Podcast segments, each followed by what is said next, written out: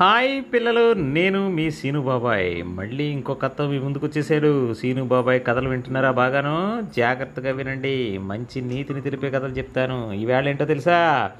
ఒక తెలివైన దొంగ కథ చెప్పుకుందామా? ఏమిటి తెలివైన దొంగలు కూడా ఉంటారా? అసలు దొంగతనమే చాలా తెలివైనటువంటిది. చోర అనేటువంటిది ఒక కళ తెలుసా మీకు? కానీ అది తప్పు పని కాబట్టి కళల్లోంచి పక్కన పెట్టేశారు. మనకున్న అరవై నాలుగు కళల్లోనూ చోర అంటే మనిషి ఎదురుగుండా ఉండగానే వస్తువును మాయించేసే కళ ఒకటి ఉంది తెలుసా మీకు? దాన్ని కళాత్మకంగా చేసేవారు పూర్వం కానీ అది ఆఖరికి దొంగతనంగా పరిణమించిందన్నమాట. అయితే ఒక తెలివైన దొంగ కథకులకు ఇప్పుడు వచ్చేద్దాం. చూడండి చెప్తున్నాను మీకు. అనగనగనగా ఒక గుర్రములు పెంచేటటువంటి ఒక వ్యక్తి బాగా సంపాదించి ఉన్నాడు. అతను ఒక గుర్రపు శాలను నిర్మించి అందులో గుర్రాలన్నింటినీ కూడా ఎంతో గొప్పగా పెంచేవాడట. అలాంటి గుర్రపు శాలలోకి ఒకరోజు రాత్రి దొంగ ప్రవేశించి ఒక మంచి గుర్రాన్ని ఎత్తుకుపోవాలనుకున్నాడట. కానీ ఏది మంచి గుర్రమో తెలుసుకునేటటువంటి ప్రయత్నంలో మెల్లగా గుర్రాలను సమీపిస్తుంటే పరిచారకులు వచ్చి అతన్ని పట్టేసుకున్నారట.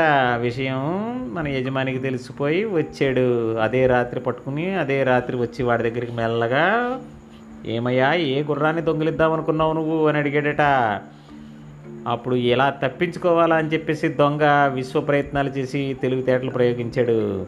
ఏమీ లేదండి. ఒక తెలివైనటువంటి బాగా బలిసినటువంటి బాగా కండపట్టినటువంటి గుర్రాన్ని గిట్టలు చూసి దానిని నేను ఎంపిక చేద్దాం అనుకుంటున్నాను అన్నాడట. అయితే ఆ గుర్రం ఏదో ఒకసారి నువ్వు నాకు చూపించు. అన్నాడట చూపించి ఎలాగా అది గొప్పదో నాకు పరీక్షించి చెప్పాలి లేకపోతే నీ తల తీసేస్తానన్నాడట ఇదేదో బాగానే ఉందనుకుని వెంటనే దొంగ గుర్రాన్ని విప్పి కళ్ళెం పెట్టి దానికి గేటు తలుపులు తీయండి అని అందరినీ ఆజ్ఞాపించి అది ఎక్కి మరీ రౌతుగా విశ్వమగా సారీ చేసుకుంటూ దౌడు తీసేసాడట అక్కడి నుంచి అంతే యజమాని తల పట్టుకుని అయ్యో వీడిని అనవసరంగా అడిగాను అని అనుకుని బాధపడ్డాడట. చూసారా? తెలివైన దొంగ ఏం చేశాడో? తెలివిగా గుర్రాన్ని ఇప్పి కళ్ళు వేసి పైకెక్కి మరి దానితోటి దౌడు తీసాడు అంటే వెళ్ళిపోయాడు అనమాట ఇంకా మళ్ళీ తిరిగి వస్తాడా? రాడు కదా గుర్రం పోయింది. పట్టుకున్న దొంగని శిక్షించడం మానేసి పిచ్చి పిచ్చి పనులు పిచ్చి ఆలోచనలు చేయడు యజమాని.